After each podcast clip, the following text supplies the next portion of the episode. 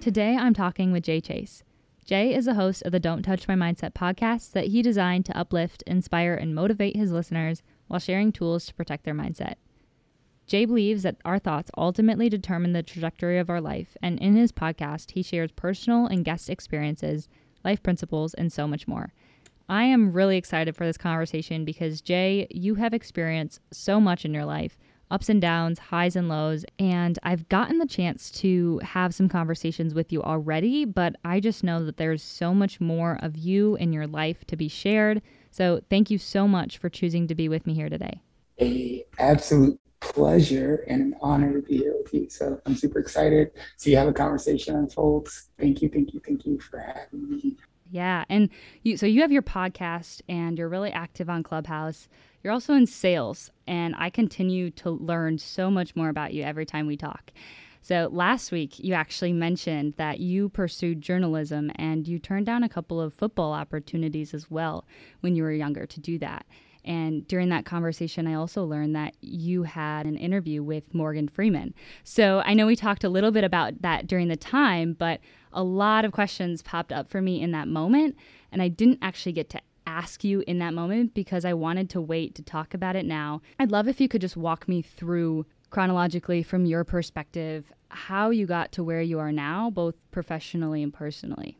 Yeah, absolutely, man. Yeah, you're, you're coming out with the big guns straight away. How did I get to where I am now, uh, professionally and personally? A lot of lessons, a lot of lessons in life, of course. Um, me, uh, I'm from Texas. When I was seven, my mom uh, moved to Missouri. She had a, bad car accident where she was put on life support, and so my entire family actually moved here. And uh, my mom's still alive, and uh, and we we haven't been back to Texas. I'm from Columbia, or I live in Columbia, Missouri now, and um, I, have been here since I was seven, so it's hometown. I'm localized. I, uh, I went to high school at Hickman, and um, the University of Missouri at the time was the number one broadcast journalism school. I played uh, football for Hickman for four years, and uh, my coach uh, and I actually had the opportunity to go over some scholarship programs for me to go play football at the next level. And I also had the opportunity to go to the J school, and I chose the J school. And I, I did my first year at the J school, extremely amazing. I learned a lot of things. During that summer, I actually um, took a job at a car dealership just to make some money. I said, I just want to make $2,000. I just need to make $2,000. I'll have a good summer. And I ended up making $8,000 that summer. And I told them I wasn't going to go back to school. I wanted to there's no cap on what I can make. There's room for uh, promotions and things like that. And, and, you know, I can make a good living in the car business. So I focused on that. And uh, I walked away from school, walked away from football, and I dove into the car business. And June 3rd of 2022 will be nine years since that journey started. Uh, so yeah, that's a little bit about me, about where I where I've gotten professionally, and uh, just how I got to Columbia, Missouri. Yeah. I know you mentioned you kind of went from journalism to car salesman, and you kind of talked a little bit about how that changed for you. Was there, I guess, anything else that made you make that shift? Because, you know, with your podcast, and you clearly have a desire to have conversations with people and do the things that a journalist would do. Granted, obviously, that a lot of those same features translate into being a car salesman as well was there any other reason why why you didn't necessarily pursue that?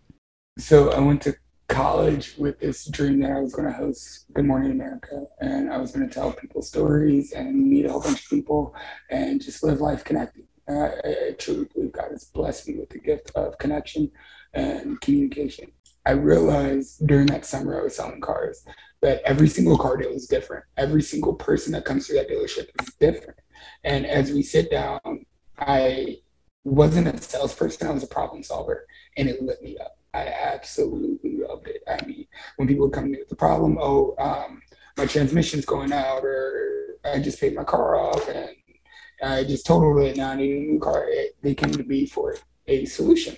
And I, I was able to throw it in sixth gear and take advantage of meeting people, hearing people's stories from all over the, the state um, now I've sold cars all over the country. I've met people from all from Arizona who's driven here to buy a car for me. It's it's it's it's truly an experience. That's the reason I got into journalism. It's the reason that I'm still in car sales. I don't like cars. I couldn't tell you how to change your oil, but I like people.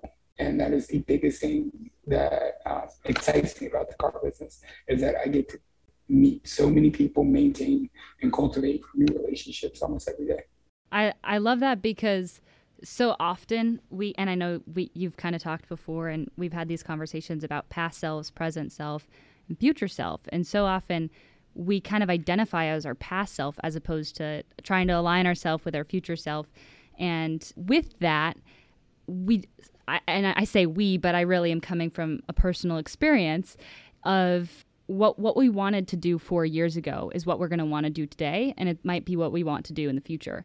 But we're so dynamic; we're constantly learning so many things to where you know you get new experiences and you shift where you think you want to go. I have this one friend who thought she wanted to be a pediatric dentist, but the reason why she wanted to do that was because she loved children. And so ultimately she realized she wanted to be a kindergarten teacher. So it's cool to hear those stories of, you know, you go through different experiences and realize how that shifts.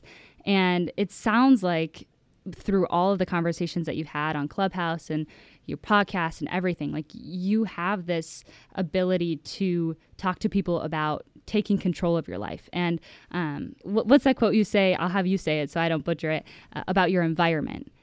Yeah, uh, well, well, truth be told, I, I, I, grew up in a hard life. I grew, I grew up in poverty. My, my, I grew up in, in a not so thriving environment.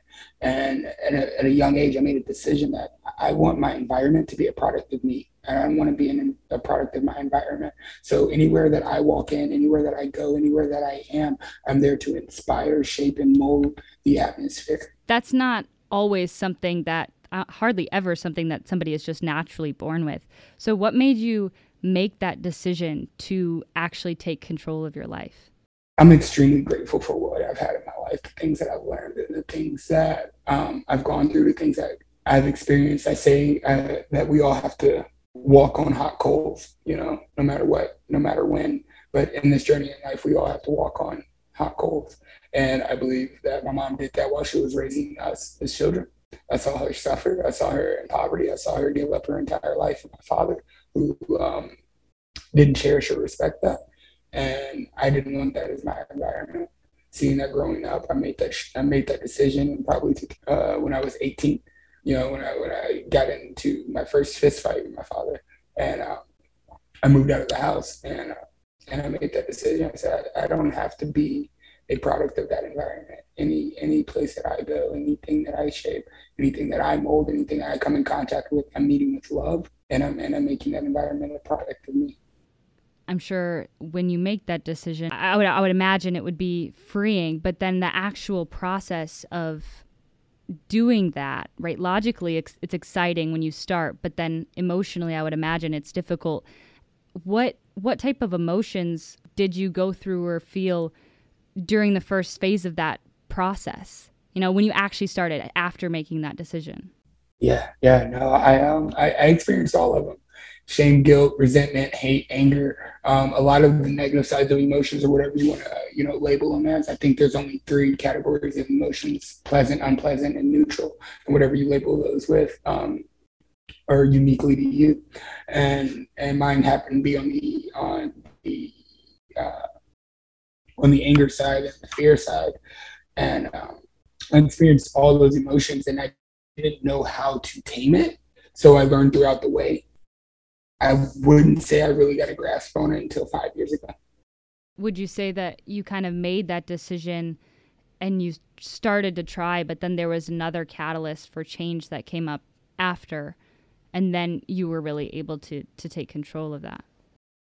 Absolutely, and when when we talk about taking control of our lives or or any of us, I, I believe we all have that choice, and um, but we have to consciously make that choice. And I think humans are notoriously bad at self evaluations.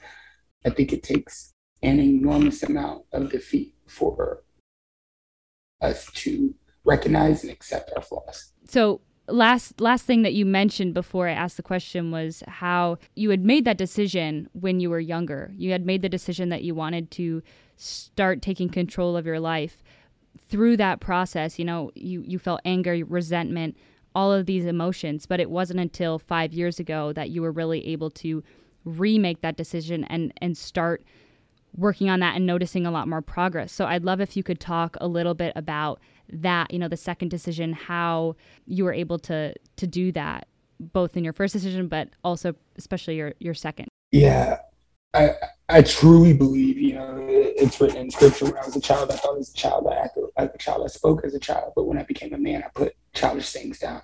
And when I moved out of my mom's house, my parents' house, when I got my fist fight with my dad when I was 18, I was a child still. He never taught me how to be a man. He never taught me how to take on the world. He didn't uh, teach me how to process and, and express emotions as a man in this world. So as I made that decision to be a product of my or for my environment to be a product of me versus me being a product of my environment, I still have childish things to deal with. So my environments that I were creating were childish, and these emotions that I felt that I tried to tame and feel, um, I suppressed them with alcohol. I fell deep into my addiction, and I, I, I had two DWIs. I got into bar fights. I got drug. I got caught with drugs and all, all types of things. It was just a child trying to live in a man's world, and it didn't work. So ultimately, I had this mindset that I'm going to make an environment the product of me everywhere I go. Well, when I was doing that under the influence and deep into my addiction, the wrong things were coming out. And so I spent about four years in addiction. Um, I looked up February 5th, 2017, and I was in jail. And I was like, holy, holy shit, you know, like this isn't where I want my life to be. I'm I'm literally following in my dad's footsteps. And that's and that's why I that's why I left home. That's why I didn't, you know, didn't want to do all of that. That's when I had to make that second decision. I really had to turn inward and turn into a man. I had to put childish things down and start viewing my life as mine and reclaiming my power. And it sounds like, and correct me if I'm wrong, but it sounds like the second time you were really able to grasp that awareness because I know awareness is something that you talk about a lot and awareness being the primary factor, the underlying thing that you can really have to utilize the tools. And, you know, the first time you had that, but kind of going through that, I'm curious to know when and how you gained that awareness, how that was different five years ago from when you first started. Because there's a, there's so many people who go through a, a process of feeling like they're in rock bottom. They feel like they, they're stuck. And this is a great example because you had that experience that first time and you had that experience being super successful with it the second time. So I'm curious, when and how did you gain that awareness that ultimately allowed you to start striving for more and change your mindset? Uh, when I spent that, when I spent that time by myself in prison, when I went inwards, when I started looking at myself, the first time I never looked at myself. I blamed everybody. I was a victim. I never operated in my personal power. I operated out of my past pain. I, I would say that the world owed me something for existing. You know, um, I was this was happened to me. This was done to me. This this happened to me. This happened to me. Uh, I, I, suffered abuse and and abandonment and all of these things, and I put the blame on it versus looking at it like this happened for me to make me stronger. And once I realized that, I could have made a switch. And that could have happened when I was 18, 20, 22, 23, 24, 25, but it didn't happen until I was 20 24 in prison. Uh, I turned 24 in prison. That's another thing, you know, that's another moment where you really got to look at your life. And like, I just spent my birthday in prison, not around a single one of my loved ones. I got to take control of my life. This isn't where I'm going. This is not where I'm going to end up. I'm not this person. I don't want to be this person. And the actions that I have taken to get here were the result of my past pain that I didn't process. So I processed my shit the second time around. I processed it. I looked at it, and I took a victor stance to it and I know you talk about that a little bit in your podcast as well. When you made that decision, were there any, because you said it was kind of the internal spending your time with yourself, was there any external thought or person that affected you making that decision, or was it really being being there, being by yourself, and kind of reflecting on your past? My mama. I, I, I owe my mama the world. Like she she she didn't give up on me at all. I remember there was a time. It was uh, when Floyd Mayweather fought Manny Pacquiao. I don't know if you remember that fight, but my mom would meet with my mom went with me to the bar and I was deep into my addiction. And um, I ordered bottle service. We're having this big celebration because my mom's at the bar for me, right? And and I start embarrassing her. I, I get drunk, I get belligerent, and I start embarrassing her. And we leave. We actually get kicked out of the bar because of me. And uh, as we're leaving, I, I, black out. I wake up and we're, and we're in the car, and I'm like, "Why are we in the car? I want to go back to the bar." And we're going probably 45 miles per hour. And my mom's like crying, like, "You embarrass me." And I'm me, her baby. I'm her only son, her baby boy, and and uh, it didn't register with me at the time because all I could think about was I wanted to go back to the bar. So I literally jumped out of that car at 45 miles per hour so I could start walking back to the bar. I could have died. Uh, my, I had road rash all over my face. I'm, I'm, blessed that I that I even have like a face to look at today, and um, and my mom didn't give up on me. So she she was the driving factor of that when I was in prison, when I was healing my addiction, when I was looking at myself to become a better man. So yeah. Wow. And I'll ask you this question, and I have a feeling I, I kind of know the answer. But if it weren't for your mom, you know, if she hadn't supported you the way that she had, where do you think that you would be now? Do you think that you would be able to to kind of have still come out that and had that internal reflection? Absolutely not. If if I didn't have that pain fueling that fire to be better, I would have stayed in the pain. It was comfortable. It was comfortable.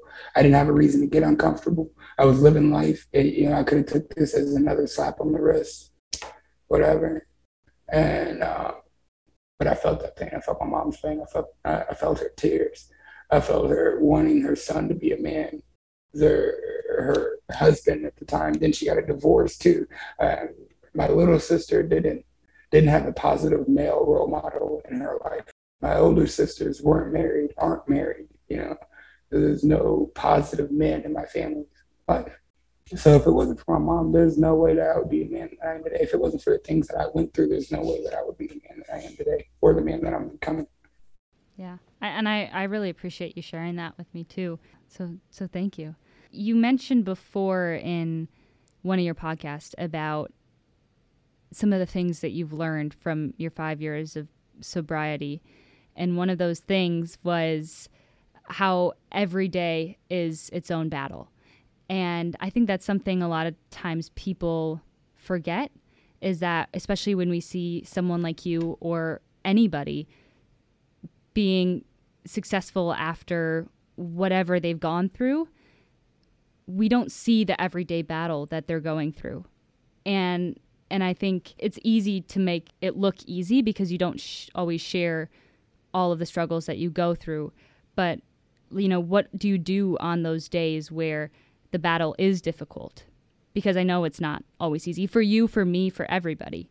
I pray, I pray, I pray, I pray, I pray, I pray. That's it. Uh, there's, there's, there's nothing else I can do. I, I truly believe that life is 100% mindset, and anything external, God's going to take care of. Um, only thing God, God got to do is wake me up, all right? And then I have the choice to make the day of what I, whether I want to push towards my goals or if I want to operate from some things that happened to me from the past. If I want to change my habits for the better, make decisions that's going to push me to where I want to go, or if I'm going to kind of stay where I'm at or even go backwards sometimes. Um, those days aren't easy. Um, I pray, I pray and know that every decision I make is either taking me forward, keeping me stagnant, or taking me backwards. And if you're, and if you're anything like me, which I think you are, uh, I prefer growth mindset. I prefer to grow. I crave to grow, learn, be more, be the great, be the great man that I am meant to be. You know, and um, and so I pray when it's when it's harder than normal. I pray. I, I you know I could say I meditate. I, I I do breath work. I can say I can do all the hacks, but when it comes down to it, on my heart, when it comes to my sobriety, the demons that I face every day, I gotta give that to God. Yeah. And and I think you've mentioned before too that you really that time that you were in prison, you were able to rediscover your relationship with God. How was that decision then too? Like how did that kind of happen? Oh, you want to get to know me, don't you? yeah. Yes. Um, I'm an open book. I love it. Come on now. this is what I do. Speaker speak. Come on. Um, yeah, my cellmate got transferred, and um, and so it was just me in the cell one night, and, and it, it, was pretty empty. It's not like I had, I had just gotten there, so I didn't have like a lot of like, personal items and things like that. But I did have a Bible, and I was sitting on the bottom bunk, and um, the Bible was sitting on like this like desk shelf thing. I looked over at it, and I grab it and put it on my lap, and I just start crying out of nowhere and I lay down and I'm clenching the Bible and I'm crying, crying hysterically. I, I think somebody told me shut up. I, am telling you, I sound like a little girl. uh, I was crying and uh, I opened up the Bible and I just started reading. And I truly believe once you take one step towards God, He takes 10 steps towards you. And it's exactly what I needed. That's the only support uh, and love that I, that I could have in that moment. And it was everything I needed to get back connected to source because I was the furthest away from God when I was deep in my addiction. And when I think about it now, being uh, I'm a Christian and being being a Christian man, thinking about not repenting, being deep into my sins, being deep into my addiction. When I jumped out of that car, I could have died completely not knowing who God is. And that's the scariest thing about this entire process, this entire journey, is that God gave me a second chance. Thank you so much for sharing that because I think a lot of people you know, go through different experiences, but can definitely use your story as as inspiration. Exactly what you are doing through your podcast. And I'm sure without rediscovering your relationship with God, you wouldn't have started your podcast. That's the root of everything. When did you get the idea to start the Don't Touch My Mindset podcast? At Bible study. really? So I was pretty spot on with my with my assumption. Yes, yes. Um, I hosted a Bible study for a little bit over a year um, in my home during COVID, and one of my friends, one of my good friends I've known for a while since I moved to Columbia, he said, "Jay, you lead Bible study. You have an amazing testimony that I think the world needs to hear. Anytime that we're picking apart the Bible, you give amazing perspective and different ways to look at it." He said, "You need a podcast." I was like, I need a podcast. I my, my biggest insecurity at the time was my voice. Still is, you know, something I'm still getting over. And I was like, no, no. And he was like, yeah, yeah. And I was like, you know what? If you show me how, I'll do it. He said, if I show you how, you got to do it in 30 days. And so two days later, he came with a handwritten in pencil uh, business plan on how to create and maintain a successful podcast. and um, October 6th, I launched four episodes. Our Bible said, God, God's all up in it. wow. That is so cool. And I think a, lo- a lot of the stories that you've had, they had the underlying theme of some form of support that has allowed you to do that. And even just that little push, ultimately, obviously, God's support. That is such a cool story. And I'm so glad that you started your podcast because if you hadn't, we probably would not know each other nearly as much as we do now. And I think I met you only like a month ago, but the amount of inspiration that you've even just shared with me and the conversations that we've had, we probably wouldn't be leading the Don't Touch My Mindset Club on every Wednesday together. Um, those discussions are so great. And I also probably wouldn't have read this book the Four Agreements, um, which is your favorite book. Yes, my favorite, absolute favorite. Yeah, and you sent this to me literally the exact same day that you found out that I hadn't read it because I was talking about how I've heard so much about this book. I, I haven't read it, but it seems like a really great thing to do. And immediately you went on Amazon, shipped it right to my house, and I got it the exact same day, which is just a clear testament to both how important this book is to you and how much you love other people, right? Like how much you're willing to share that. And so I immediately started reading it. I like I said I actually finished it today and wow, I I love it. I think it's one of those books where I guess most books you can always go on and you can look at spark notes, you can look at whatever, find a summary and you can kind of get a good sense of what it's about, assuming it's nonfiction or I guess some fiction books as well. And this book, for the people who are listening too, I'll kind of give a base understanding of what it is. And if I leave anything out, definitely feel free to add. But he, he breaks down four agreements that we need to make with ourselves with the underlying theme of breaking through our self limiting beliefs of judgment, fear, all of the above. And the four agreements that he shares are be impeccable with your word, don't take anything personally, don't make assumptions, and always do your best.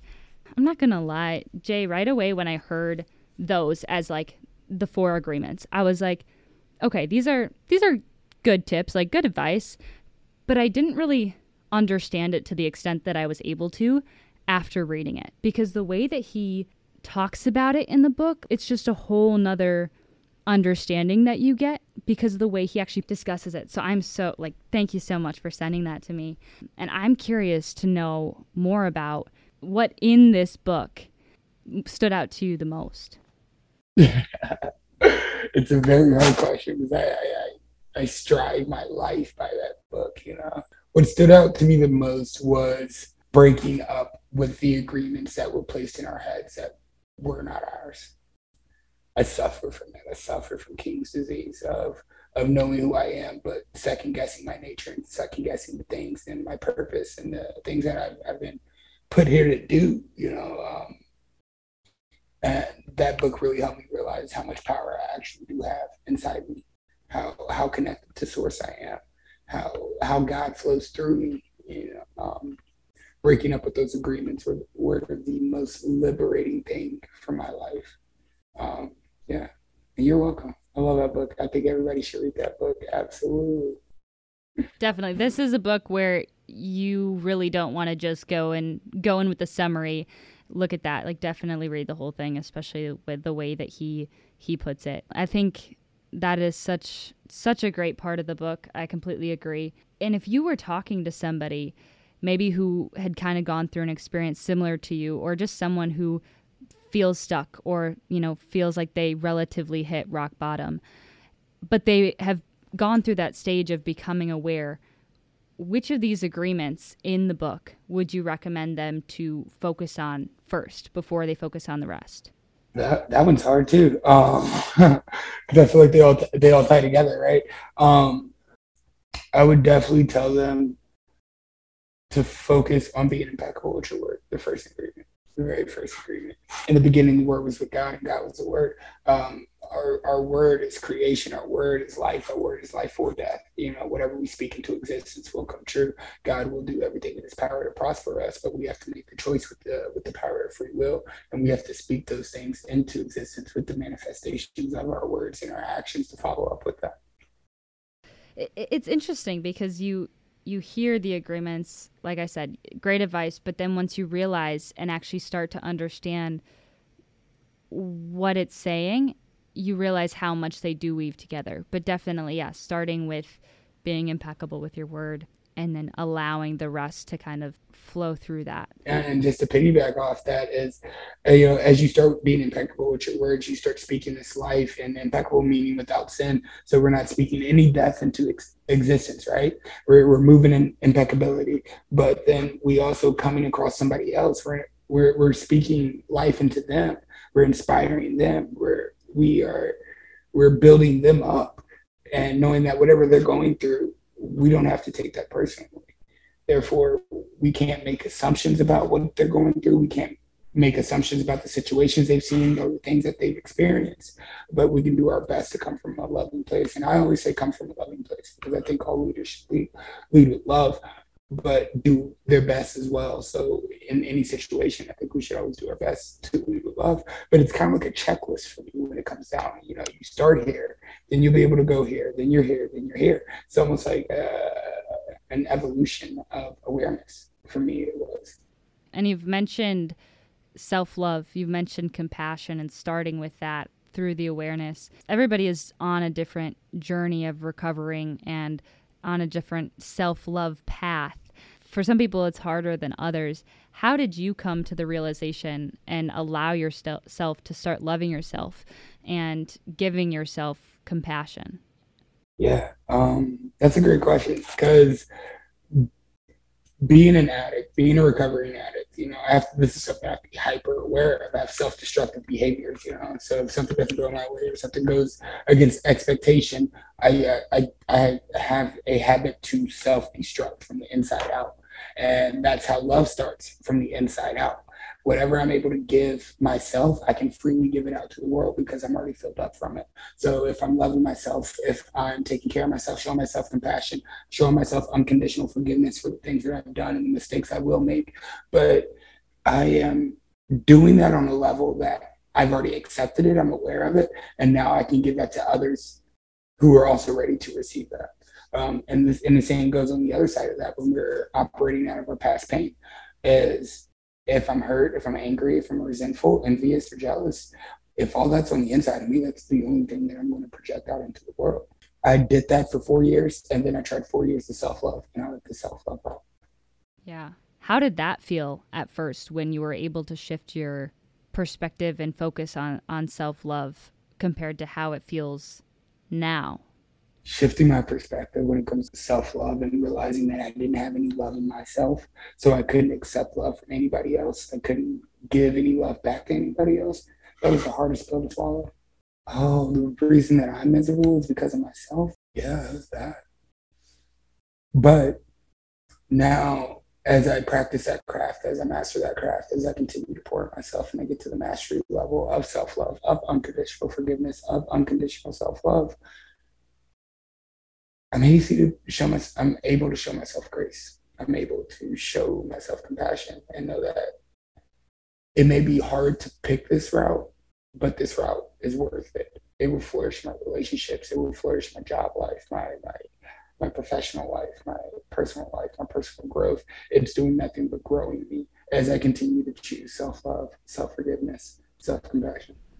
Yeah, you you've shared so many great, powerful stories and, you know, I believe that true wisdom is something that can only be transmitted through experience. So, regardless of how good advice or knowledge might be, if you're the one receiving that information, you're not automatically going to be able to understand it to the depth of the person who has actually experienced it, right? So, we talked about the four agreements, we talked about some of your personal stories.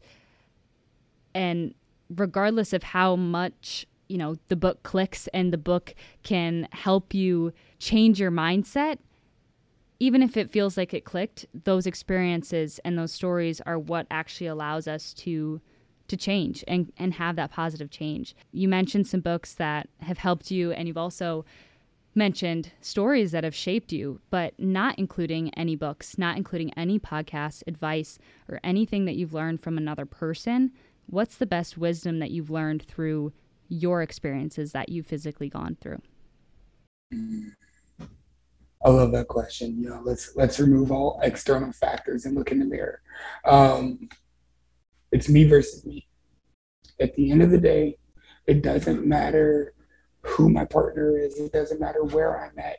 I still go to sleep with me, and I can't run away from me. So if I don't like that person, it's going to be a miserable life. But if I love that person, we can flourish together and get through anything. Past, present, and future self. Uh, me versus me always, no matter which version I'm battling, but it's me versus me always. And I have to get out of my own way. I'm the only person that can control my life, and the things that other people do are for me, and I have to respond to that correctly. I don't think life is about chasing happiness. I don't think life is about, you know, doing your dream job. I think life is about processing emotions correctly and making sure that you are living in purpose. Thank you so much for spending time with me, being vulnerable, sharing your story and, and all the stories that you have, and just being an open book, sharing what you've learned. And actually, at the end of each conversation that I'm having, I like to add a specific challenge that we can do that pertains to what we learned through the conversation. And you've shared so many great stories, you've shared so many great insights. What is a challenge that you could give to people listening that can help us build momentum, improve our mindset, regardless of where we are at? Uh, you know, people who might feel stuck, people who may be at that rock bottom relatively for themselves in their own life, or wherever people are at. And so, what is a challenge, a specific habit or action that people could do this week? Uh, starting today, day one for seven days. First thing you do in the morning is write down seven things you are grateful for for seven days.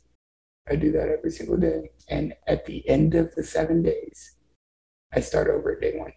I don't worry about streaks. I don't worry about how long I can keep this up. I start over at day one.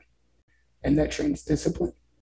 That allows you to look at the world in a different perspective for being grateful for the things that you have. And the power of gratitude will invite some of the more blessings into your life. So, seven days, seven things you're grateful for every day.